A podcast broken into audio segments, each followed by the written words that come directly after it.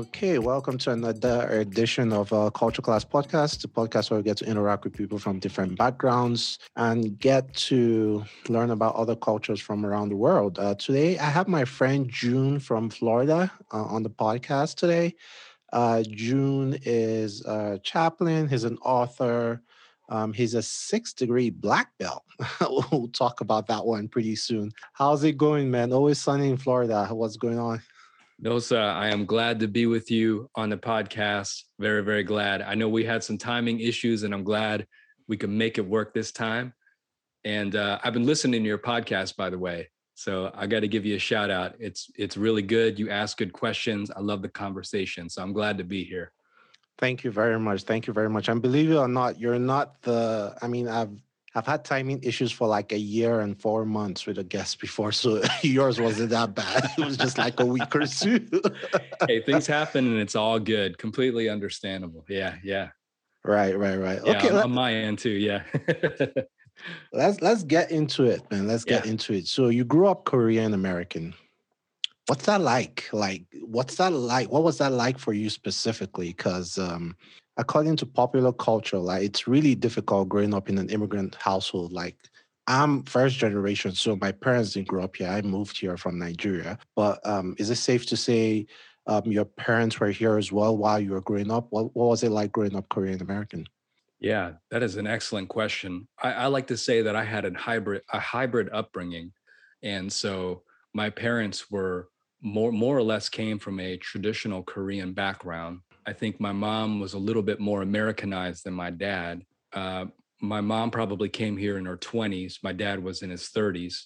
Uh, they have a big age gap, but they both met in America, uh, in New York, in fact. Oh, interesting. Yeah, yeah. And uh, then they had me and got married shortly after. But uh, I grew up in a very hybridized home. So, you know, we would eat on the floor, we'd have chopsticks, we'd take off our shoes, and, you know, they would speak Korean to me but they would also speak um, in English. And at some point, they only spoke in English to me, which is why today my Korean speaking isn't as good as it could be. But uh, I grew up with a lot of traditional values while at the same time, they. And you grew had, up in New York? Uh, I grew up in Florida. Yeah. So it's oh, okay. so when my mom got pregnant, at the time they were like, I don't know if we can have a kid in New York, you know?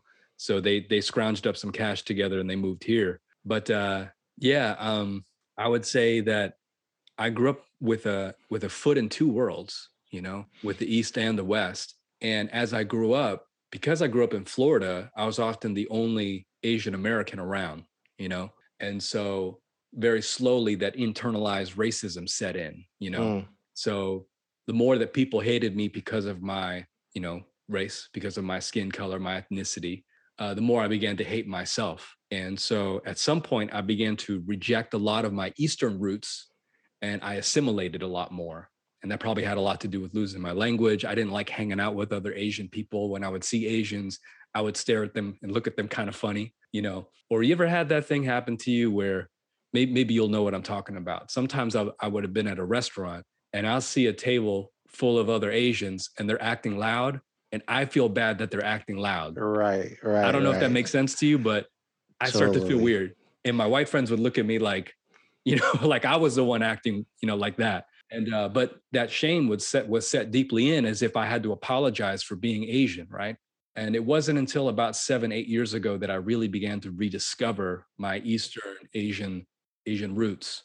You know it, you know, it's mm-hmm. funny you said that, and I apologize for cutting you short. Like, no, no, I, to- no, I totally relate to what you were just talking about. Because me being Nigerian, me being African, you have a lot of Nigerians who grew up here, right? I was fortunate to like move here in my mid twenties, right? But you have a lot of my cousins and you know people like that who grew up here, and like you said, like they start to act on Nigerian, like if they had a, have a Nigerian name, like I don't know Modupe or something, like no, just call me Mo, you know that kind of thing. They don't want to speak their language, uh, and they're kind of like ashamed when they see other Nigerians or Africans act in a certain way. And it was not until I don't know what was it like Black Panther or something like when you saw people start to embrace their Africanness at scale, and you know, with the rise of Afro beats and all these Africans and Nigerians doing great things in the UFC in different sports, like people then started to embrace their Africanness very recently, about five or six years ago. What was that trigger for you to make you start embracing your Eastern roots? Was it a particular thing in pop culture? Did you interact with someone who you looked up to? Like, what was that event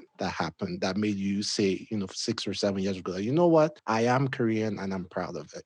Yeah. To make a long story short, when I first became a chaplain about six years ago, uh, my chaplain supervisor, she asked this question. She asked me, uh, what would it look like to go back to your Asian roots? And the reason she asked me that, and I, am going to try to make this long story short, is she was asking me, uh, what do I do for self care? What does my what is my body comfortable with in order to feel like it's in a good rhythm? And I had grown up uh, in the dojo because my dad he's a ninth degree black belt. Oh wow! So I grew up yeah learning martial arts. So Have you ever said, taken him on? With that laugh, I'll say no. oh man, yeah. When you said UFC, I mean, I'm thinking of like uh, who's it, Francis Ngannou or mm-hmm. Kamaru Usman, those guys. Yeah. Yep. Yep. Yeah. Um, but uh, yeah, I mean, I grew up in the dojo, and so part of that internalized uh, self hatred was I I liked martial arts and I also hated martial arts because my dad pushed me so hard. I mean, he really pushed me, and I, have retired since then. But when um, my supervisor asked me in a one-on-one supervision, we would have those once or twice a week. She asked me like, "What does your body do to you know?" And I said, "Well, you know, I grew up in martial arts my whole life, and part of me hates it, part of me loves it. Uh, but I think my body naturally, because I was born, I was trained to do this. I punch a bag, or you know, I I expel a lot of energy doing martial arts, or I do a lot of conditioning in order to get self care. And she said, "Why don't you go back to that?" And I said, "Man, there's something about martial arts that I have an aversion to it." I, I, but then that's when she asked the question, "Well, what would it look like to get back to your your Asian Eastern roots?" And I think what she was trying to say is, how can I get back to my culture the good parts of my heritage that are meaningful to me, the things that I was raised in that actually uh, give value or are, I guess, the the good, honorable parts that I can rejoice in. Because you know, in every culture, there's like the kind of pure. There's this. I guess you could call it the closed fist right here, where it's like the good, honorable parts of our heritage. And then you have kind of the toxic subculture around it right? That gets all mixed up. So for Asian culture, that would be, uh, I guess, it's a male dominated society. And sometimes the males, they have too much power and the women, they don't have as much power, right? So every culture has something like that. And I think she was trying to ask me, can I get back to the real, real values of my culture? What are the good parts? Instead of just throwing it all out and looking at my culture as the toxic subculture, rather look at the the inside of it, the real part of it. And so that's when I started that discovery journey of, yes, you know what? I am Korean American. I wear my race in my face. you know, I can't hide from it. And there are parts of it that I loved and enjoyed and there that are a part of me because I was born in it and I was raised in it because I, it was given as a gift to me.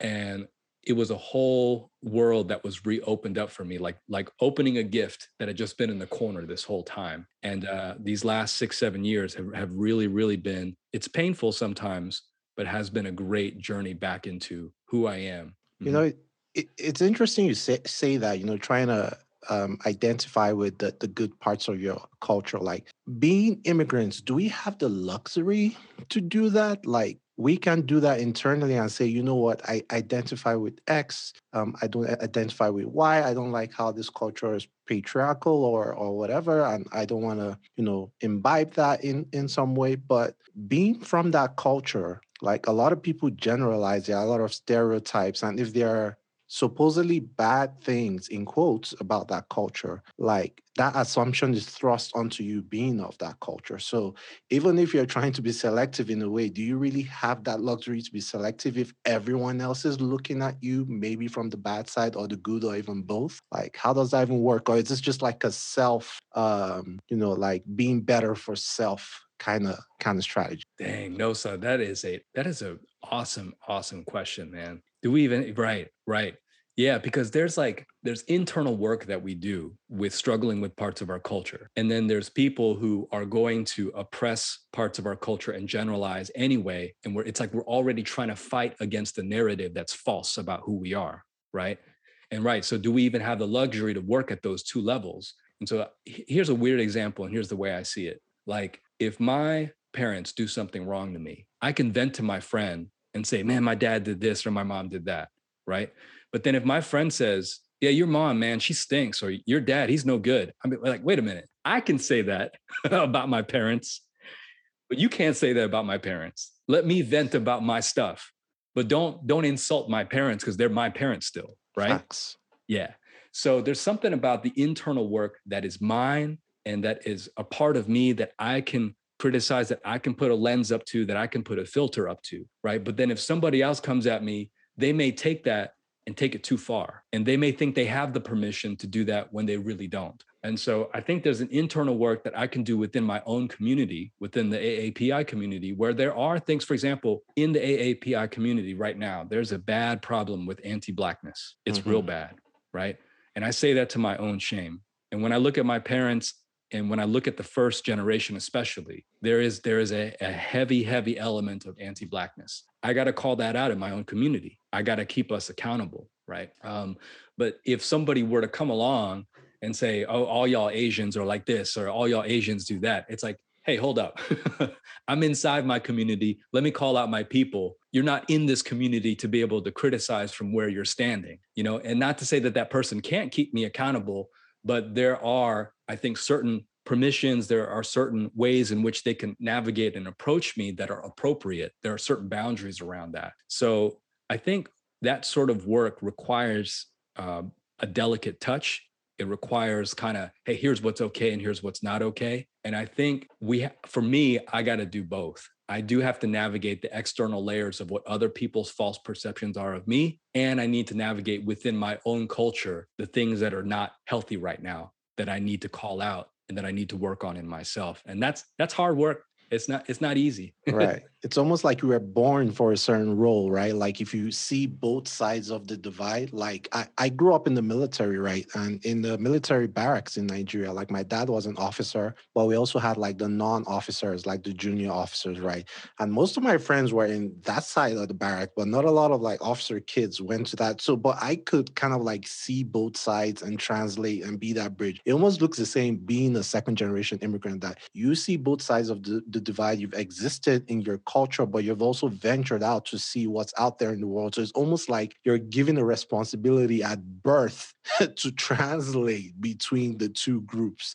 and kind of like you know, bring the peace in a way. And we'll talk about a bunch of that stuff, particularly, you know, the anti-Asian hate that happened recently in the US. But let me touch a little bit about you growing up in the dojo, man. So when you say you grew up in the dojo, like paint that picture for me. You were like two years old running around the dojo. Was that is that what that meant? Or yeah, you were yeah, taking um classes um, already when you were like three? I was uh, basically born into, I guess you could call it, the dojo life. I mean, when I was born, my dad he had already uh, opened up. He got some seed money and he opened up a dojo uh, in Florida.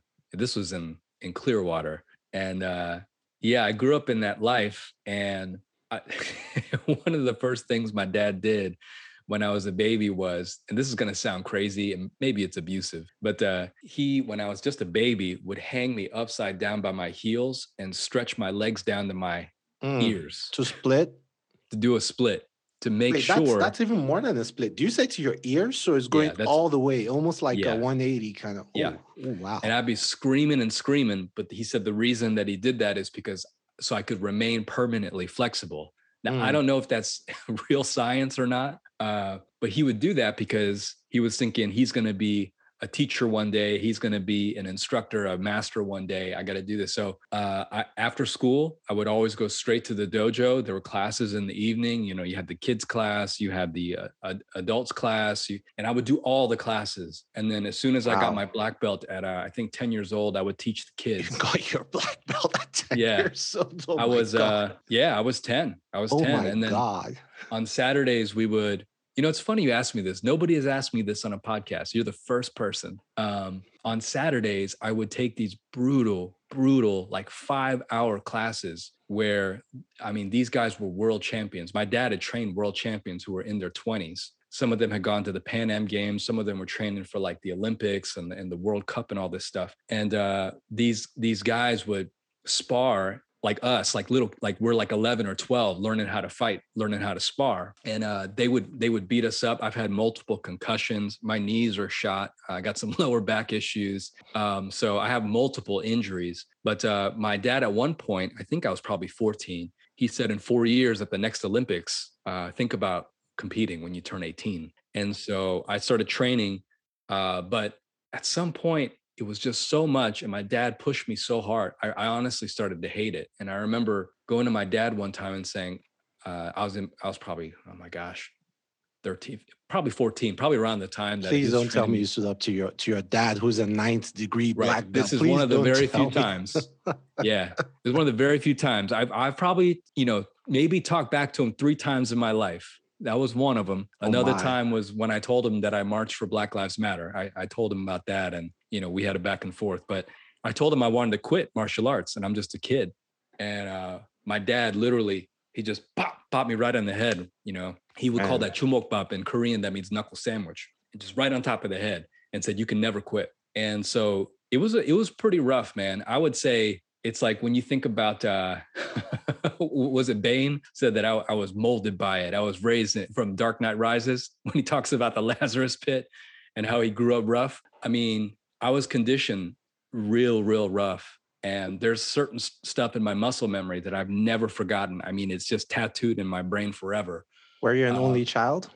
No, I have a younger brother who he hated martial arts growing up. He just hated it and now he runs two dojos. oh, you guys flipped. You, isn't yep. it interesting how immigrant parents kind of like thrust their hopes and dreams on their kids? You said your dad knew he was going to become a teacher, so he was already teaching his infant son how to stretch. Like one person in the African community or Nigerian community becomes a nurse in 1978, and everyone has to become a nurse. You know, nurse is yeah. the best. You either become a nurse, a doctor, a lawyer, or a disgrace, that kind of thing. So wow. it's pretty yeah, yeah. I mean, it's pretty interesting. What were, I mean, growing up, it was pretty tough for you, right? Growing up in a dojo with such a disciplined dad who's like a nine degree black belt. What, but were there any lessons you took out of that like in your work as a chaplain now or with the things you do with you know your community or other community you talked about marching in blm that you can say oh i learned this from either you know some of the routine or the lessons or the disciplines that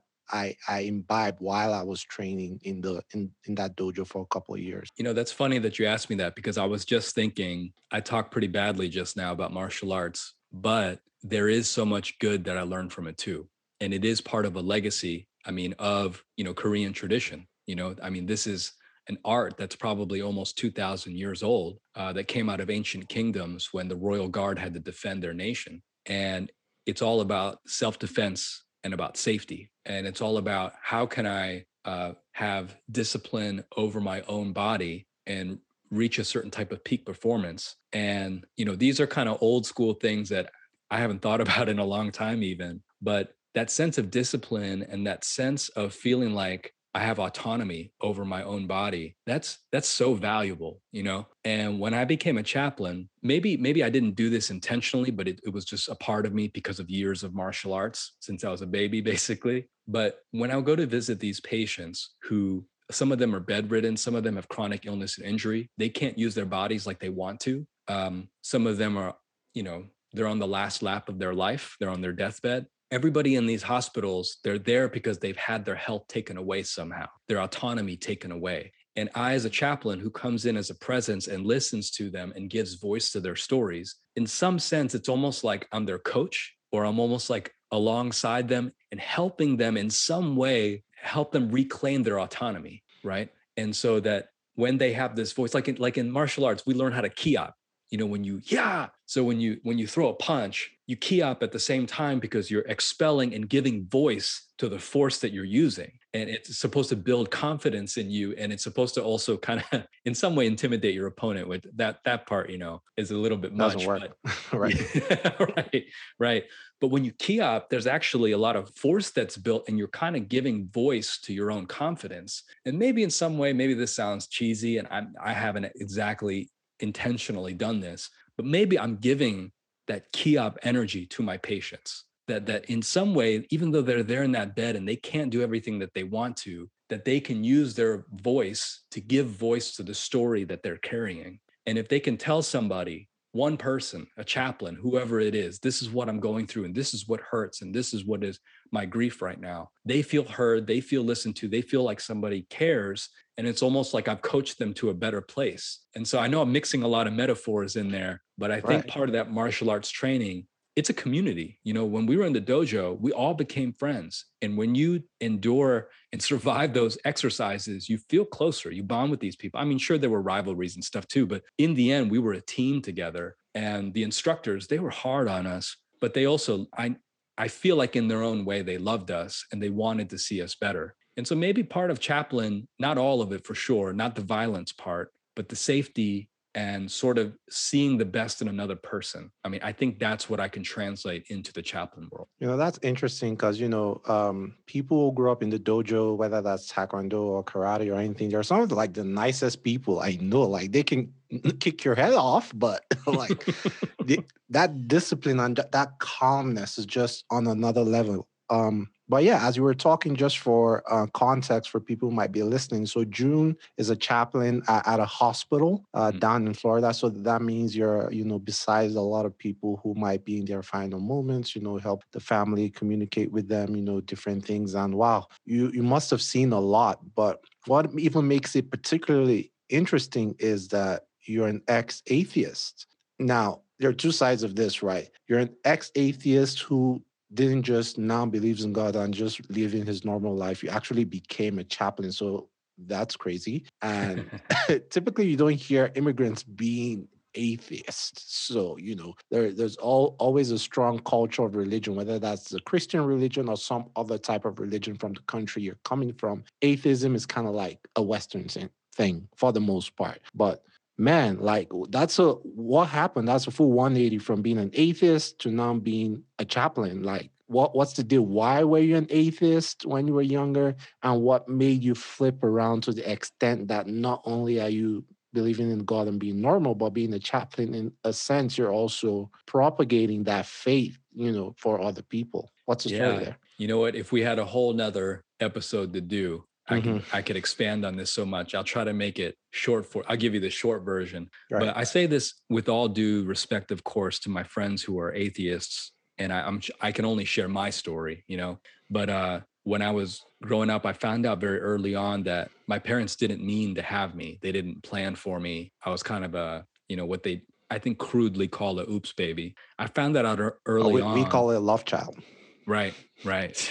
So I guess I maybe I was a dramatic kid or something, but I believed that I was uh, like a cosmic accident. And every time I did something good, I was earning my stay. Wait, wait, wait, wait, wait. I'm sorry. Mm-hmm. Like, did you know that as a kid? Yeah.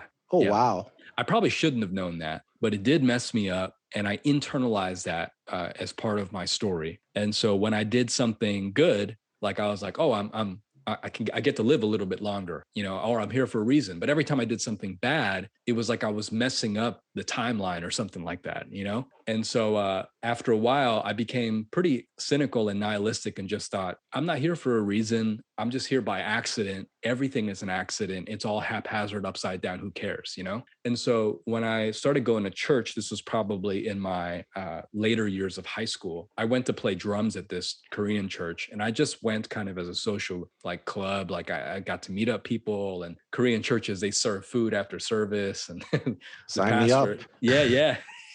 and the, the, pastor was funny. I liked him. Uh, and I like playing drums, you know. But I started finding out that these people that went, they loved in such a supernatural way. And I thought it was impossible. And I extrapolated backwards. There was no argument, there was no like apologetics that convinced me. That came later, like learning about what Christianity is about. But I saw these people who had this impossible love, and I thought, where is this coming from? Because uh, you know it, it's not natural to me. And so i know that's probably kind of a corny answer but really it was the love of the church that brought me to feel like there's something that's more than the natural. There's something supernatural here. And it took years and years. I mean when i went to seminary to be truthful between you and me but i know other people are going to hear this i don't think i was quote unquote fully a christian or fully awakened into faith when i entered seminary. I entered seminary with the thought if I get this degree, I can help people. You know, I can give back to the church uh, that helped me. Uh, but it wasn't probably till my final year of seminary that I really started to get it, that I really started to wake up into faith. And I started to have like this relationship with God. And I, I really started to pray and, and have this outworking of faith intentionally, you know? And so it's not some overnight thing. It wasn't just like a light bulb went on or a click, you know, it just took many, many days and, and, and nights of wrestling. And even now, I still have lots of doubts. Even now, I, I still love reading atheist literature because it really does fill me. Um, and I'm skeptical all the time. I mean, I still am a very probably this is very westernized, but I need evidence, and I'm an empirical person, and that, and that probably makes you relatable to a lot of people. I can imagine because, like you said, you know, um, when you were in the church, like you looked at it, that this seems like this can't be real. Like this looks like these guys are just living in a bubble, some kind of thing, and you see this with a lot of like not just Christians, a lot of people from other religions. Like, look, come down to the real world. So maybe that it's funny, like all your experience, like from internalizing or internal racism when you were younger, when you moved to Florida, training and discipline you went through in the dojo, knocking heads with your dad, like being an atheist, discovering Christianity on your own terms. Like it almost feels like it's a journey that was kind of like predetermined to teach you different things because you have a book right? Like the voice we carry and yeah. there's no better time to have a book like this in this world because there's so much distraction out there god. Like from instagram like i record a podcast to a million and one podcast to the, the our relationship to race relations politics all these things there's so much distraction on there but you you wrote this book the voice we carry finding your one true voice in a world of clamor and noise. Like what led you to kind of like write that book and did you have any personal experience why, where you found your own voice in a world of noise that made you then translate it to people who will read your book? Yeah again by the way you're a great listener because you just recap this whole interview. You're really really good at what you do. I just got to pause it. and say that Appreciate it. I, yeah, so I, I, appreciate you. You're asking incredible questions. I, am having a good time right now. Um, but yeah, that book. I mean, it really came out of my chaplain experience the last six years. Uh, that training was a year and a half. Started uh, in 2015, and we wrote reflections every week, and those reflections became the backbone of the book. And I was I have this very sacred access of visiting patients uh, in crisis or who are on their deathbeds or, or they're, they're suffering. And I would keep hearing the same kinds of voices over and over. And so I just started kind of compiling that. And I didn't have plans on turning it into a book, uh, but I, I started to realize this is something that could possibly be shared with the world, you know, and I, I had to change a lot of the details, you know, of course, to preserve uh, the patient's privacy. But yeah, I realized in my own self that when I was interfacing, interacting with a patient, they carried voices and so did I, you know? They so, carry voices. Hmm. Yeah. Voices of their father, right? We were talking about my dad voices of trauma from really hard events that they went through. The voice of their third grade teacher who said something mean to them that they never forgot. They could be carrying voices like hashtags, headlines, who they are as a person, internalized racism. They could be carrying the grief, the vacuum of somebody that they've lost in their life. They could be carrying the voice of, I know I said fathers already, but our family of origin, whether that's our parents or the people we grew up with, they have a large influence in who we become. Uh, voice of people pleasing, the voice of self doubt. We all carry these different voices. And I just started picking them out and really listening. And then I realized as a chaplain in my role, I also had these different voices uh, that were telling me certain things, certain narratives about who I am and how to operate in the world and how to look at other people. Um, and we each have these voices that tell a story, you know. And so I put the book together in hopes that we could really listen in to those voices and that for the most part, even though there's a negative edge to a lot of these voices, in some ways, if we really listen and unscramble uh, those signals, that there's probably something good in there too. Like we were talking about culture, how there's that good part of culture, but then there's also kind of the toxic subcultures around it. So, like, so I'll, I'll give you an example, like the voice of people pleasing, right? The voice of people pleasing is basically if I can keep everybody happy around me and please people and and make sure that they're all okay, then I am creating a safe world around me of people who approve of me, and so I don't have to experience rejection. I don't have to experience disapproval. However, if I keep giving myself away to people and saying yes when I really mean no, There'll then I'm basically, left. yeah, mm. right. I'm creating this safe world at the expense of my soul. Now, people pleasing is not that bad in itself it just means that you care right? If you if you care about other people's feelings that's the good part of that voice that it's like a caregiver or a compassionate person who wants to see people happy. So pleasing people's not bad but people pleasing is when we give away ourselves instead of giving of ourselves. And so there's something good about it. What's the good part we can keep? We find the good keep the good but we reject the part of it that is actually eating away at us. So it's mm. all these different voices I kept hearing. I mean, even the voice of my dad. There are parts that now I can look back and I don't hear my dad's voice as, oh, I got to reject the whole thing. Or there are some parts he said that I used to believe that I don't believe anymore because I found my own voice in the midst of that. Oh, wait, wait, wait, wait, wait, wait. That's super interesting. Because when I was reading the synopsis for this book, yeah. I thought you meant like there are all these voices, like teachers, dad, different things that you have to do away with those voices and find your true voice. But what you're saying is that sometimes your true voice is lost within some of all those toxic voices you grew up listening to. Kind kind of yeah. in a sense that from people who you might not necessarily agreed with, there might actually be some value in there that might contribute to that true voice. Yes. So it's to learn to sift. Oh, interesting. I yeah, never I, thought about it that way. You know, I'll, I'll uh spoil uh, the book a little bit. Yeah. I mean, at the last part, I talk about how most people, most experiences, we can learn something from that and make it a part of ourselves, right? So mm. I have a nine month old daughter now. One day when she grows up, she will decide for herself what parts of my mom and what parts of my dad were meaningful for me and gave me value that I want to keep, and what are the parts that are not for me. So maybe she might reject 95% of the things I told her, right? Who knows? But there are probably parts in there, just like from my own father, even though he wasn't always the best, he did the best he could do. There are parts I certainly want uh, to keep. And then each of us also have our own voice right? Uh, for me i would say that's our god-given kind of divine voice that he that god gives us right? So when i look at my daughter like she's a little bit like my wife. She's a little bit like me. I can see her person my daughter's personality coming out. But then there's this third mystery part that's just my daughter. It's not from my wife no, that, that's that's twitter right oh instagram. Oh, oh my goodness.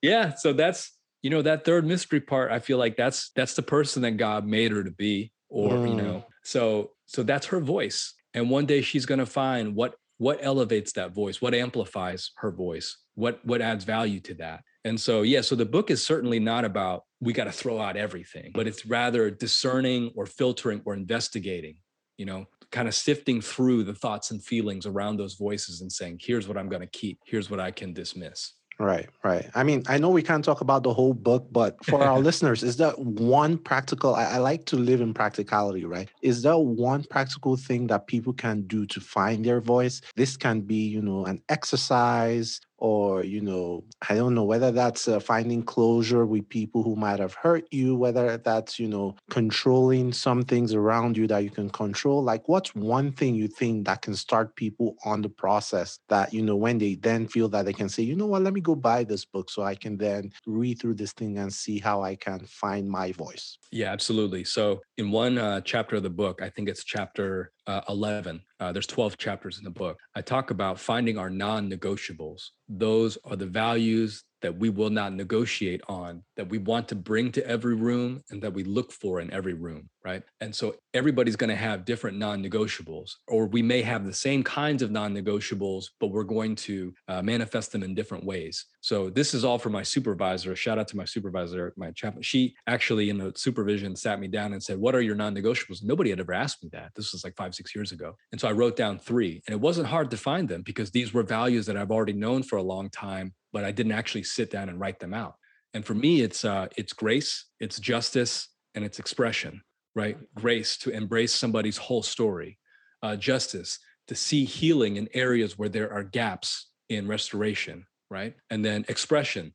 What is my art or what is my uh, production or creativity that I want to bring into the world? And how can I help other people find their expression? And so these are the values I want to bring into a room and that I look for in every room. And so I don't know if eh, you know, maybe people are starting to do this now. I don't want to act like people have never done this or that I'm saying anything new, but I've noticed that maybe a lot of people either haven't sat down and said, okay, what are my non negotiables? Or they may know them, but they just kind of forget when they enter a room, okay, this is what I'm about. And so in finding our voice, it, we keep finding it over and over, right? And it's like with practice and it's like with using it. It's, it's not like a, it's not like an aha moment you grow into it like you keep finding aspects of your voice and you keep it's pretty interesting i think i'm going to yeah. order your book like i tried to like i interview so many people like i i you know um i should read every book you know before i interview but i try to like you know sift through the synopsis and sure, i like yeah. what i loved what i see and i like what i hear i think i'm gonna read that and maybe have you on the podcast so we can talk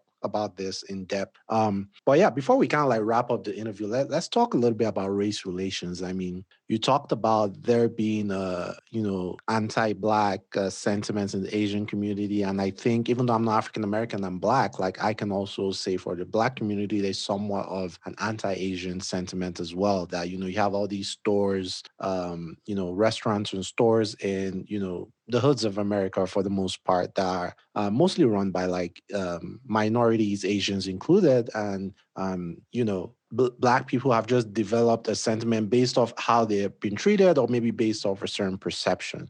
Like and this you saw this uh, during the anti-asian you know hate that was you know prevalent during the covid-19 yeah. um, pandemic and even uh, now like that was such an interesting time because it's always that was the first time i saw because it was always like oh you know this is when you think racism for the most part you think kind of like oh you know white people there's systemic racism a certain race is controlling all the resources but it was the first first time I kind of like saw like two minorities for the most part kind of like going at it. Like that was pretty interesting to see. And first generation immigrants, like your parents and probably my parents, are mostly set in their ways. We, as your kids, we try to explain to them that no, that they say, oh, you know, don't bring a person from this race home or don't interact or don't do this, don't do that. What do you think? How important do you? I mean, one of the reasons I started this podcast because I'm genuinely interested in other cultures. How important do you think openness is in you know both communities both the black community and the asian community that do you think there's value there that we have to kind of like open up to each other to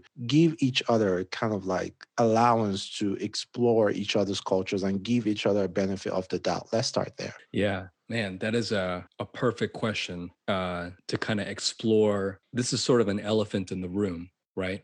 Because, you know, it seems like there has been tension throughout the history of Black and Asian relationships. And a uh, lot of love too, not just tension. Yeah. Like it's a weird yeah. mix. There's and a lot of love for both cultures and also a lot of tension as well. And that's what I want to point to is that I think the tensions are overemphasized and the solidarity is overlooked. It's not seen as much. And so, you know, when you were saying earlier about, you know, we could we could blame it on one thing or another as far as like this group of people or something like that. I mean, I'm going to say something that's probably not very popular, but you know, in the 1960s, when uh, the China Exclusion Act was finally repealed, and then we had Asian American, uh, Asian immigrants that were finally able to come to the US, right? I'll try to give a very short history, but basically they were given essentially stipends. They were, uh, and the the Asians who came, a lot of them were already educated because the US would only allow a certain quote unquote type of Asian to come in, like some of the good ones, right?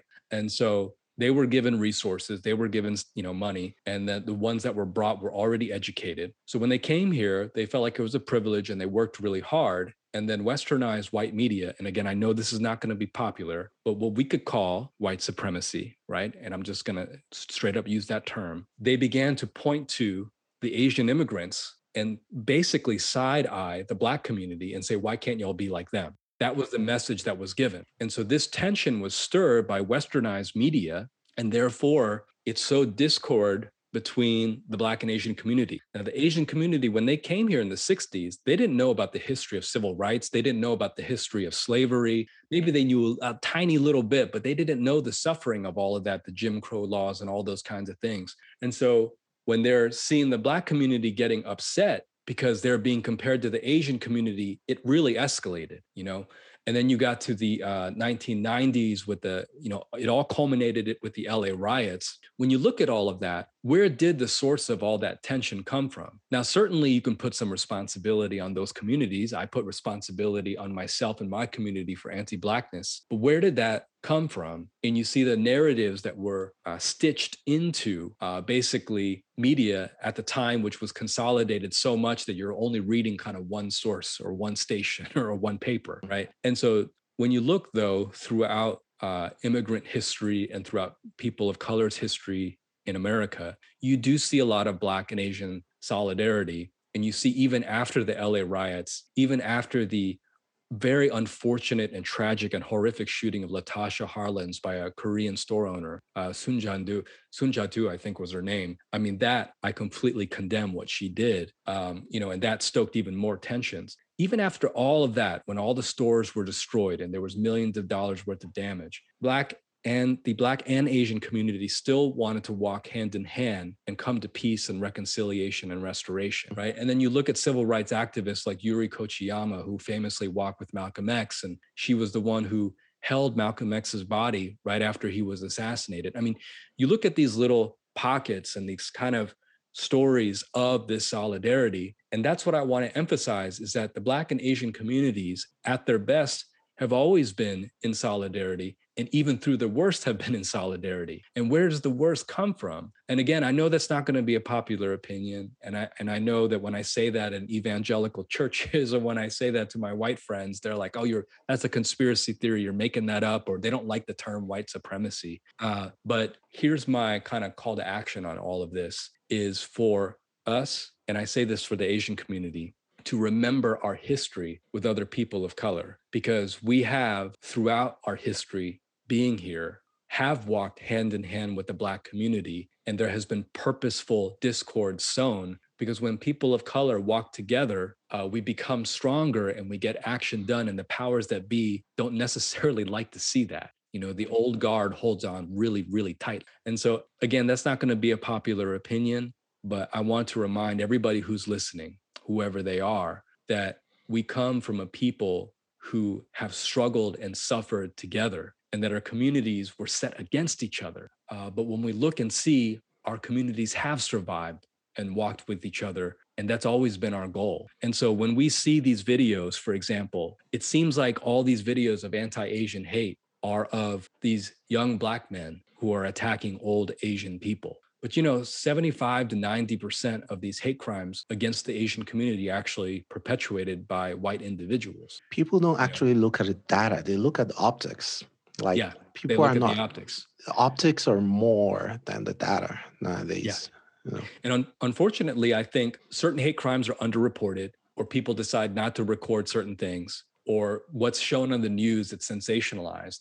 But you know, westernized media hasn't changed. What is sensational will make it to the news.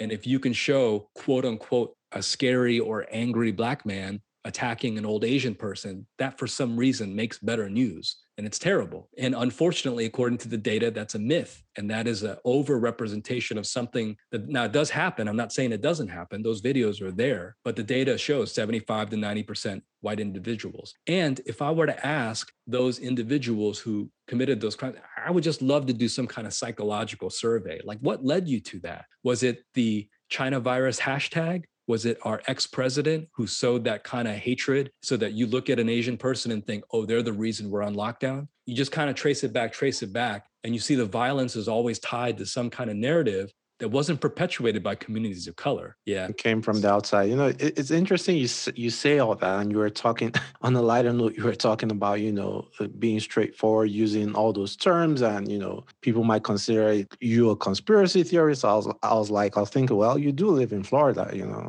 that's what. But but that that aside, um, it's interesting you say that. Like you talk about media, right? And this is what a lot of people that I listen to were talking about during the election. Or like our number one problems aren't Democrats, our number one problems aren't Republicans. That the media always acts like this neutral party, but they're actually causing more divisiveness than we've ever seen, like in many, many years. And we actually thought that um, you know, social media and technology can solve that. Oh, you know, technology, they dem- democratizing a lot of things. But with the way the algorithms are working, I remember when I first downloaded Instagram, it was like a chronological timeline. You just scroll and scroll. But now, if you like one picture of a of you know someone twerking or whatever, all your feed is about that that kind of thing. So it's almost like technology is making it worse that everyone can exist in this particular bubble can find their particular community everywhere online and you're just you, they just keep feeding you and your world is all about that. It's not like those days that you could watch cnn and watch fox. So like maybe the real um, enemy are the people who are like promoting this optics and you know kind of like blinding people from the data even though as people we do have a responsibility like you said to remember you know that look this is not necessarily from the community but it takes like an external person to come and like sow those seeds of discord that makes us you know start fighting amongst each other. So but obviously it's going to be like a gradual process uh, we're not going to solve this in one day um, but let me ask you this and you kind of like answered that question already like my question is going to be how do we find our voice as a community, both in the Black community and the Asian community. You said, you know, should remember those times where we come, because we love Black people, we love Asian culture. Like you see in hip hop, you see it in our movies, you see like Asian people as well, you know, vice versa. There are a lot of Asian people in Africa, like, you know, but like, how do we find our voice just to kind of like wrap up the episode as a community? Yeah. So, Nosa, I want to real quick, just 30 seconds the thing you said about media, I 100% agree. I want to make sure that I give a shout out to journalists who are doing really hard work and uh, uncovering you know hard stories revealing cases of abuse and things like that i mean i i give big shout out to journalism and journalists who are doing it right i do think media it's a two-way street you know media will pick up the stories that they think will get clicks and views and then it's the hashtags that kind of determine what the people want and then the media will keep feeding them that so it, it's it's all about creating a certain kind of appetite, and people like that, and then they'll keep kind of feeding off of that media. So unfortunately, you know, I, I do want to kind of blame the media too.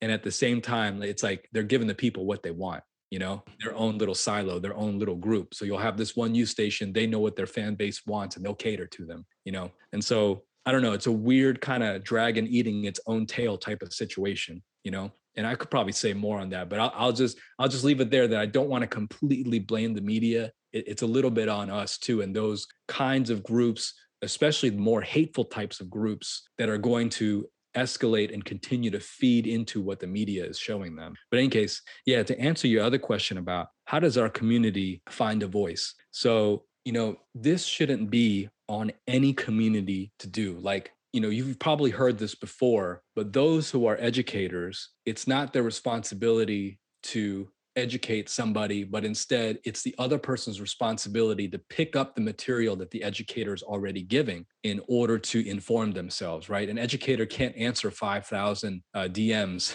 you know, in their Instagram or Facebook. And at the same time, I, so I 100% agree with that. At the same time, like, I wish that we had more stories told about our communities so that people will see that we have hopes and dreams and anxieties like everybody else you know because when certain movies when certain entertainment i know that that looks like it's superfluous like oh it's just art what does art do? But the more art that we put out into the world the more we express who we are the beauty of our culture the stories that we survive the immigration story and not just the suffering but also the triumphs and also the accomplishments and also the beauty of our you know all of that our heritage uh, then we become more humanized you know because it's hard to dehumanize someone once you know their story once you get up close once they're known. You can then see yourself in them. Mm. yeah exactly. And so when you have like movies like this year coming out that marvel movie that's coming out shang-chi with you know simu liu and and awkwafina when you have uh, these these wonderful movies that are now showcasing and highlighting people of color stories in many ways it humanizes them so that in pop culture, they're no longer seen as a punchline or a second class. And art has a big way of influencing the way we perceive people and who they are. Because once you put something out into pop culture, or once you have a particular narrative that's out there, it can kind of work its way back into policy and into systems and the way that we perceive people on the street. And so maybe I'm giving art too much credit, and I want to make sure, you know, that's not the only way that we can do this. There's oh, obviously it's one way. Yeah, it's one way. I mean, there's like systemic political stuff, there's leaders, there's all kinds of things we can do in the workplace and college campuses. But the one way, when you asked, when you said about voice, you know, the more that we have venues to humanize our stories, though it shouldn't be our responsibility to do that, because it's almost mm-hmm. like you should see me as human anyway. But unfortunately, that's not the baseline.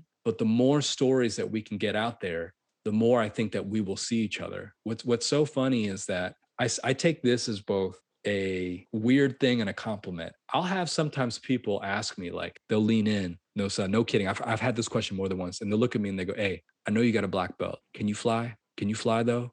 What? like they'll ask me. I've been asked that more than once. They'll be like, "Hey, can you fly though?" What do you mean like, fly? You mean like the like, What do you mean? Right? And they're they're like, "Hey, you know, like in those like Crouching Tiger, can you can you fly like oh, that?" I figured. Oh and god. There's oh, this weird goodness. like it's kind of racist, but they're also like admiring me, I guess. And so there's a part of me that's like, okay, that's cool that they're respecting a part of my legacy. Like I, I, I, I do martial arts, and so there's a part of that, that I'm trying to like be optimistic and like, okay, maybe they meant that as respect. Maybe they meant that as like they're trying to give me, you know, props or something. but at the same time, it's like, but we need more stories. That's not just Asian guy kung fu guy, right? Yeah. And so, how do we do that? I mean, we just keep writing, we keep telling our stories, we keep sharing who we are, we keep sharing how we got here. So, I may not be able to answer every single racist, I may not be able to answer every single message in my inbox, but I'm going to keep sharing my story and who I am. And that's what we can do as a community. Facts, facts. Well said. And, you know, as you were saying that, I was just thinking about this uh, 90 I think it was Waiting to Exhale or something. I think it was this movie that came out in 94 and 95. That, that was the first black movie I watched that I didn't consider a black movie. Like before then, there were a lot of stereotypes about, you know, blacks in movie, and this was a black movie, and this is Tyler Perry, and this is Hollywood. Like that was the first movie, like it was all black characters, but Waiting to Exhale with like Whitney Houston and Wesley Snipes and all those guys, like I was just engrossed in the story, yeah. not the characters, yeah. you know, talking about you, about humanizing our story and how we can use art as a weapon, you know, and which is kind of like what we're doing here. Like, this is a podcast, it's not like a big production, but in our own little way, maybe we can plant that seed in, you know, one or three, two or three or four listeners that can then go on to have a nine month old daughter like yourself and, you know, kind of like bring up their kids and bring up another generation to think differently. And, you know, hopefully we keep chipping away at it bit by bit and we can make that happen. Man, June, I really appreciate you taking our time to talk to me today. Um, thank you so much. I know we went over a little bit. Um, how do people reach out to you, man? Like if people want to uh, connect with you, are you on social media? Yeah. If people want to, you know, find more, find out more about your book, how do they? Um... Yeah, I'm JS Park on Instagram, Facebook, and Twitter. So j.s.park. And uh, my book is called The Voices We Carry. That's on Amazon and everywhere books are sold. You know, I since the pandemic, I actually haven't gone into a bookstore to buy my own book. I got to go do that. I'm gonna record. You gotta it. take the picture, man. Like, hey, oh man, I gotta do me. it. Maybe I'll man, live stream that. Man, Borders yep. is already gone before Barnes Barnes and Noble leaves. Like, you gotta, Borders, you gotta get that I photo. Love Borders. oh man, those were good times. Man, thank you so much for coming on the podcast. Uh, to our listeners, as usual, it's Culture Class Podcast everywhere. Send us an email, cultureclasspodcast at gmail.com. Tell us what you think. Leave us a comment on our website, and you can actually drop voice notes on our website now. So it's cultureclasspodcast.com. Tell us what you think, and let's keep the conversation going. All right, guys, till next time, be well.